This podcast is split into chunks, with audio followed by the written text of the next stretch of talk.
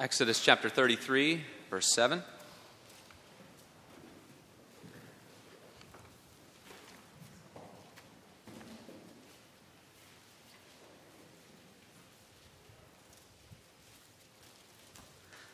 I have to say, well done to my brother in law and sister in law, who had a baby just a couple of weeks before Michelle and I did. They named their little boy Calvin Boyd Linehan. So, my youngest daughter, Charlotte, as I'm holding her up on the platform here, uh, she was saying Calvin, Calvin, here in a Christian Reformed Church. So, we praise the Lord for that. Start them young. That's what we do here.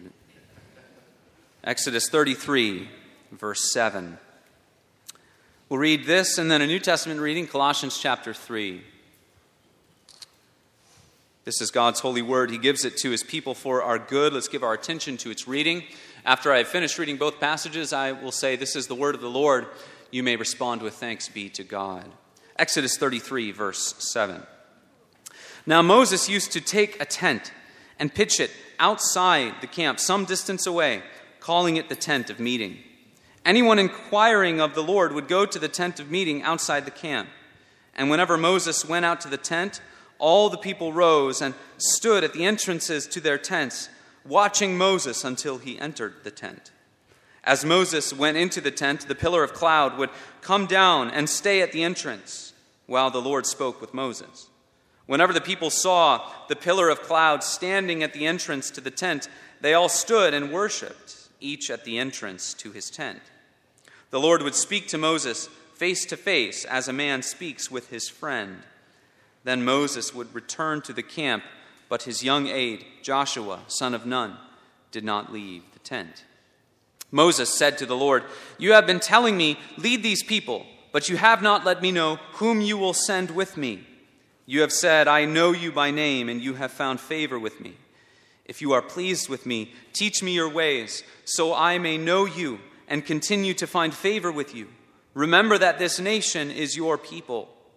The Lord replied, My presence will go with you, and I will give you rest. Then Moses said to him, If your presence does not go with us, do not send us up from here. How will anyone know that you are pleased with me and with your people unless you go with us? What else will distinguish me and your people from all the other people on the face of the earth? The Lord said to Moses, I will do the very thing you have asked, because I am pleased with you, and I know you by name. Then Moses said, Now show me your glory. And the Lord said, I will cause all my goodness to pass in front of you, and I will proclaim my name, the Lord, in your presence. I will have mercy on whom I will have mercy and I will have compassion on whom I will have compassion. But he said, You cannot see my face, for no one may see me and live. Then the Lord said, There is a place near me where you may stand on a rock. When my glory passes by, I will put you in a cleft in the rock and cover you with my hand until I have passed by. Then I will remove my hand, and you will see my back, but my face must not be seen. Amen. As far as the reading of God's holy word, may He bless it to us. In Colossians chapter 3, page 1834, if you're using the Pew Bible in front of you, Colossians 3, verses 1 through 3.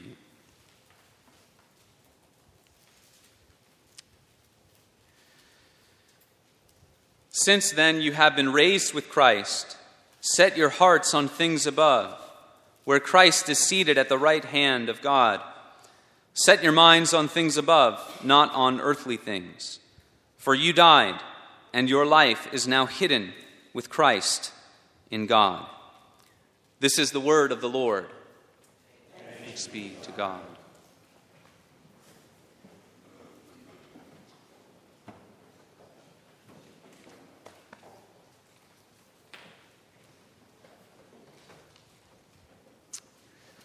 Let us pray and ask God's blessing upon his word. Holy Father, what we know not, teach us. What we have not, give us. What we are not, make us. This can only happen through your power and your Spirit speaking through your word. Thou must save, and thou alone. We stand as a needy people, all of us, poor beggars in need of your mercy and grace, be pleased to shower upon us eternal blessings from your heavenly kingdom. We thank you so much for the gift of the church, for the gift of your word, for the gift of this day to worship you. We thank you for the reminder of the gospel and the sacrament of baptism. We pray that it would encourage all of us. We pray for the work of this church and our faith that you would continue to sanctify us in the truth. We pray for our missionaries and the causes that we support. We pray for the leadership of this church, the elders and the deacons. May they stand upon the truth of your word with courage and conviction. Father, we ask for those who need you in a special way, for those who are sick or shut in, for those who cannot be with us. Father, we pray for those who continue to receive ongoing treatment. Uh, we are grieved and our hearts are heavy as we have learned that our sister Sandy Vandermeer will be moving to hospice care, and we pray that you would be with her and the family in this difficult time. Father, we have prayed for many, many months for our sister, and it seems now that uh, you have been pleased to not give her the earthly healing that we have asked for. But we ask, even in the midst of this, that we would remember that you have given eternal healing to those who are in Christ Jesus and that we are to walk through this world all of our days, however many we have, with a heavenly mindedness, that our life is hidden in Christ. Comfort us with all of these things. We know we live in a fallen, broken world that is often sad, that is often very difficult. In the midst of all of these things, Father, equip us for what lies ahead and assure us of your love and grace the eternal inheritance that awaits us. Pray all these things in Christ's name. Amen. Not sure if any of you have had a similar experience as, as I have, but in my life, one of the most intimidating figures growing up in school was always the assistant principal, the vice principal. Not sure what it was, but they all seemed to have a similar appearance. A large man, most of them had fully shaved heads, and they had this presence about them, a, a weightiness, a gravitas, a seriousness. They were disciplinarians. You didn't want to go, ever be called to their office. You didn't even want them to know who you were. Uh, the kind of confident kid who would maybe pick on others all of a sudden would shrivel up when the assistant principal came around. There was a heaviness that he carried with him. The term glory in Scripture means just that it's heavy, it's weighty. One of the sad things about the reality of the modern church is that we have lost a sense of the weightiness of God, the glory of God. Similarly, in society, we've lost a sense of the weightiness of life, the kind of gravitas that, that gives life meaning, that a- approaches it with purpose and meaning to our daily lives and that which we attach to the things that we do. You know, it's interesting. Uh, Friedrich Nietzsche, who prophesied the death of God, by which he meant at some point society is going to cease believing that there is a God and begin living by different principles, he said, once God dies, once people stop believing that there's a God and start acting like they believe that, they will walk around as if they are weightless. Ironically, of course, he was saying more than he knew. People will walk around without any sense of the seriousness of life. There will be no gravitas to it. And so we now live in a world that's an age of plenty. And yet, what do we see? Despair continues to increase. Teen suicides, violent crime, imprisonments, broken families, all of these things proliferating through our society, more and more, gaining momentum each and every day and each and every year. We don't know, as a society, as a world, sometimes sadly as a church, we don't know that if you have nothing else, yet know the glorious God, you will find that you have enough. If you have nothing else, but you know the glorious God, you will have enough. This is what we learn in Exodus 33 from Moses. We learn that the glorious God is pleased to communicate his presence and his grace to his people.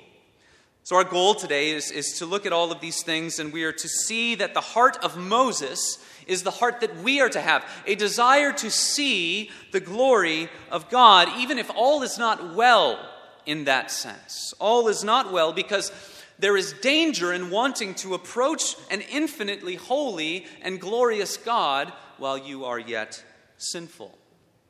And yet, we learn that this glorious God is gracious to keep us safe in His grace. Keep all of those things in mind. We worked through this text. First, asking forgiveness. Second, asking for God. Third, asking too much.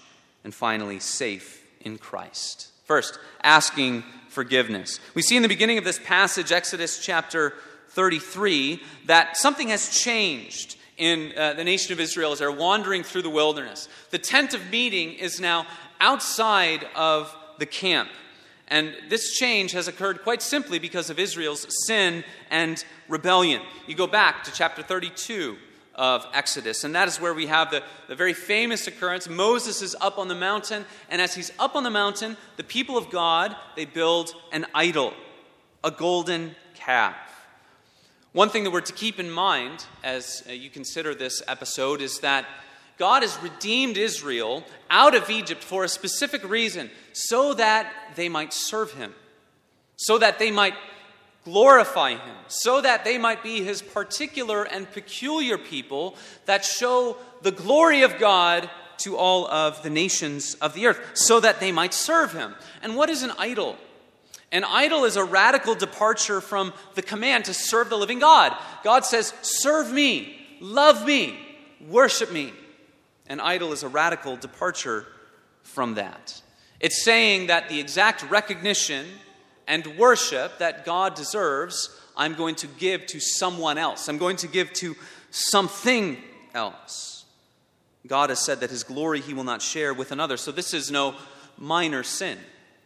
And this has caused this change uh, to where the tent of meeting has been brought outside of the camp. And this has caused the people to mourn and grieve. God and his glorious presence no longer are found particularly in the midst of the people. Something has changed. And so in chapter 32, we see uh, Moses spring into action. It's a really fascinating chapter to study and to read and to look at. He does basically three things. The first is that he calls upon God. When uh, the people of Israel build this golden calf, God says, I'm going to consume them in my wrath. For look at their rebellion. Look at the, how they have run away from me. And Moses calls upon God. He says, Remember your promise. Remember what you have said that you are going to create uh, from this people a, a nation that is more than the sands of the sea, a glorious people. Do not consume them. Remember your promises. We read in chapter 32 that God relents from his anger. That doesn't mean that he changes his mind. God knew exactly what he was going to do from the start, but we see Moses and his intercession on behalf of the people. He calls upon God. Secondly, he calls upon the people. He comes down from the mountain and he wants an accounting. Who's on the Lord's side? The sons of Levi come forward, and Moses puts them to task. He says, Take out your sword and kill those who stand against God. And they kill 3,000 of their own brothers in that day. He calls upon the people.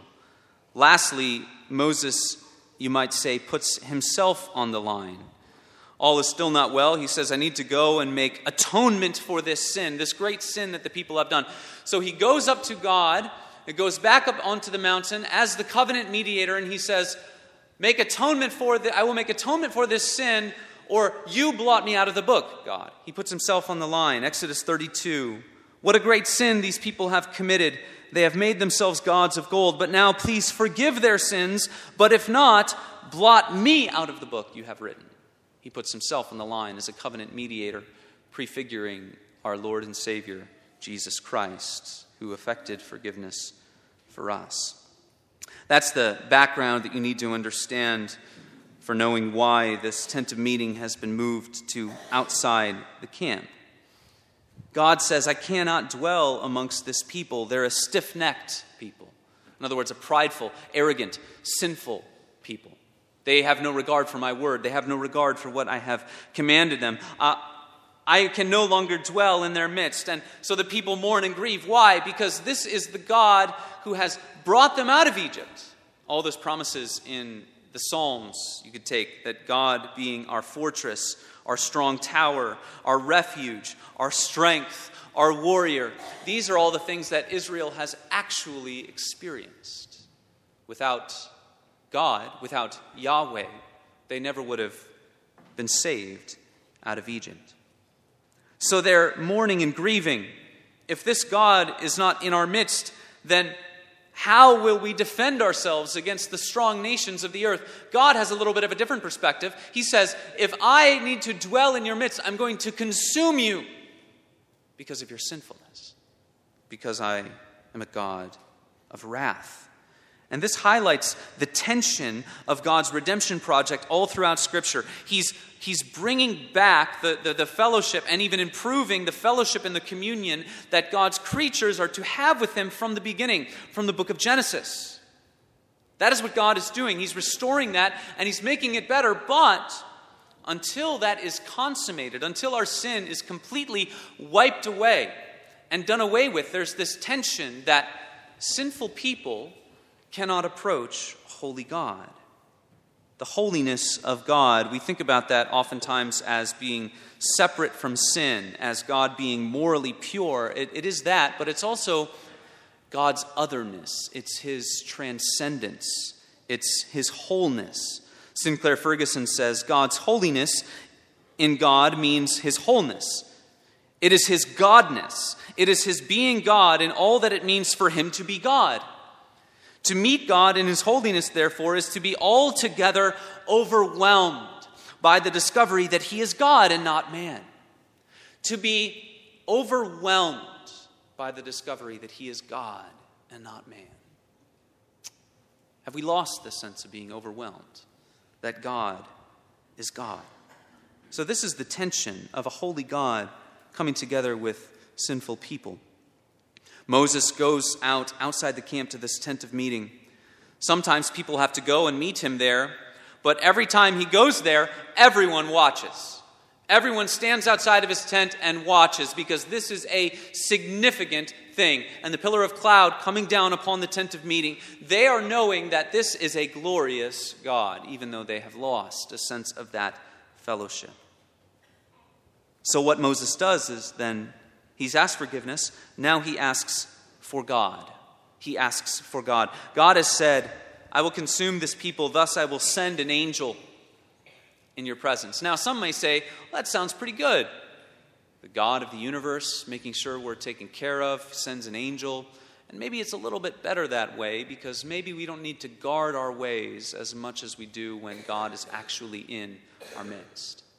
Not good enough for Moses. It's not good enough for Moses. He pleads with God in the middle of our passage. He pleads with God and says, You must go with us. What is he saying? An angel is not good enough. If you send an angel, that is not good enough. Only God, in all of his fullness, can give Israel what it needs. Only God, in all of his fullness. You wonder how Moses has arrived at this point in his life. Earlier, he did not really seem very concerned with the presence of God, he ran away from many things in his life. But what has he done? He has, uh, what has happened in his life? He has seen the mighty acts of God. He has led them and he has seen God act with a mighty hand and an outstretched arm. So when God delivers them through the Red Sea and saves them from Pharaoh's army, once again, he writes this in his song The Lord is my strength and my song, and he has become my salvation. The Lord is my strength and my song. Not not I have strength in myself. The Lord is my strength. He is my song. He has become my salvation. This is my God, and I will praise him. My Father's God, and I will exalt him. Moses is at the point where he says, Only God, in all of his fullness, is going to be enough for us. This is one of the take home points for us this morning is that we need to learn the heart of Moses here the way that Moses is acting in this moment, we all need to know that unless the Lord, unless Yahweh, the God of the scriptures, unless He is with us, all hope is lost. Only He can give you what he needs, what you need. We celebrated a baptism today to think of the, that wonderful blessing of a Christian home, but we're reminded, as it says in God's word, unless the Lord builds, a house, builds the house, those who build it labor in vain. Unless God builds it, you are laboring in vain. Unless you have God, you will never have enough. Every aspect of your life, we are called to trust in the faithfulness, the sovereignty, the trustworthiness of God. God wants his people, he wants the worshipers of him to have the heart of Moses, like here, that says, Unless the Lord is with us, it will not be enough. The heart of Psalm 16 I say to the Lord, You are my Lord, I have no good apart from you. And that psalm ends. It says, You make known to me the paths of life. In your presence there is fullness of joy. At your right hand are pleasures forevermore. It's to have a heart that says, There is no one like God. Who is like God? Our son, we named him Ty Michael. Michael, Mikael. Who is like God? No one. One of the most famous chapters in Scripture that proclaims that no one is like God is Isaiah chapter 40. Who has measured the Spirit of the Lord? Or who has shown him his counsel? To whom will you compare me, God says, that I should be like him? Have you not known? Have you not heard? In other words, God is saying there in Isaiah chapter 40, Don't you already know this? That the Lord is the everlasting God, the creator of the heavens and the earth. The wonderful blessing for Moses is that as he asks for the presence of God, the abiding presence of God, the Lord gives it to him. Uh, my presence will go with you, he says. Reminds you of the promises in Scripture that the Lord delights to communicate his goodness to people who take refuge in him. The Lord is good. He knows those who take refuge in him. He wants his people to trust in him, to trust in his trustworthiness and his value and his worth. Some people get confused. Right after God says, My presence will go with you, then Moses says, If your presence does not go with us. We all kind of do this at certain times. Imagine there's a um, high school or a middle school play, and uh, the star of the play has a scheduling conflict. She goes to tell the director. The director is stunned. The director begins to plead with her. You, you, need to, you need to show up. You need to cancel your other engagement. If you don't come, the show will not go on. She pleads and pleads, and the star of the play says, Okay, I'll make other arrangements. I'll make sure that I'm there. And then, just to drive the point home, the director will say, Good, because if you do not come, we literally will not be able to have the play. That's kind of what Moses does. If your presence does not go with us, uh, we, we are hopeless to kind of drive that point home. But then Moses asks for something else. He asks perhaps for too much. He asks perhaps for too much. He wants to see the glory of God. There's so much mystery around this part of Scripture, and it's one of those passages that has been talked about for centuries. It's, it's enraptured the people of God and theologians and scholars for years. It seems that Moses is asking for a, a covenantal stamping of what God has promised. Show me by your action that you actually will go with us. It's something like baptism, isn't it? It is the visible word that is attached to the word that is heard. Right? God gives us the sacraments in order to say to us, the gospel is true, and you can trust in its trustworthiness. As surely as you see the water, as surely as you know that it is upon the head of the one being baptized, that is how sure that you can be that your sins are forgiven in Christ. Moses wants something of that assurance. So when he asks God, Show me your glory, he's saying, Show me that you will be true to what you have said and what you have promised. It's a bit of an audacious thing to ask for, isn't it?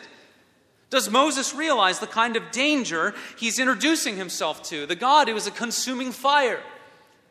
It's an audacious thing. He asks to see God's glory. Again, that word means heaviness, weightiness.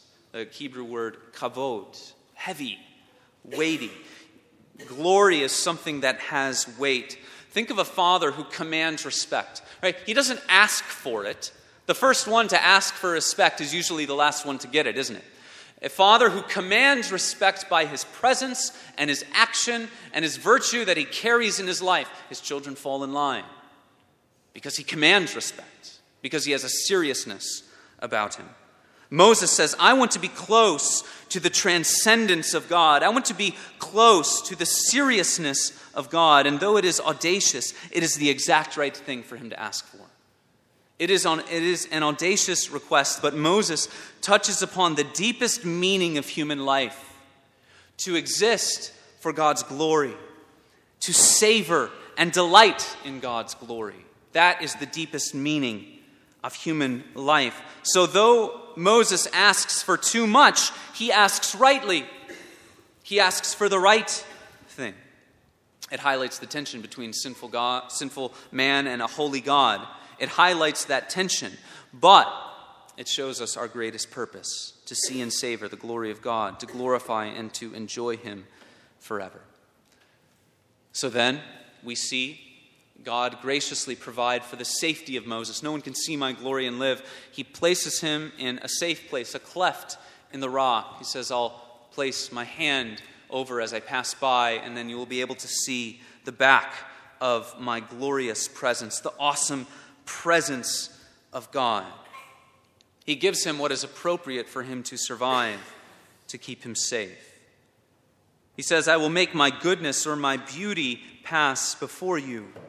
He says, I will be gracious to whom I will be gracious. I will show mercy on whom I will show mercy. In other words, he's saying, Moses, you are not earning this. You are not deserving this in and of yourself. This is because of my gracious uh, desire to show you these things.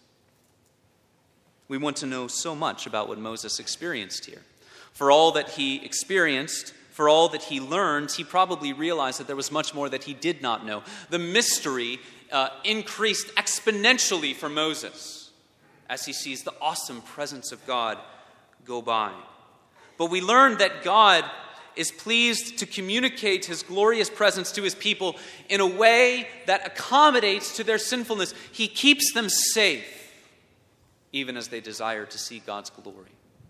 So then, as we bring this to a close in the next few minutes this morning, we were able to make some connections to our own situation, and that is that we are safe in Christ. We are safe in Christ. What would it look like for the people of God to live from the enclosure, from the cleft of the rock, from that safe place that God provides for us in His grace. Three things. The first is this run to Christ in the gospel. Run to Christ in the gospel. We must know that we need God's presence in our lives. He's not an optional part. We have no good apart from Him. Colossians chapter 3 says, Our life is hidden with Christ in God.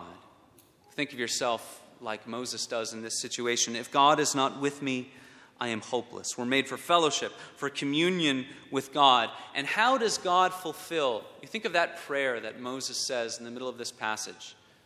You need to go with us. You need to be with us, God. How does He fulfill that? He fulfills it very explicitly and very clearly in Jesus Christ.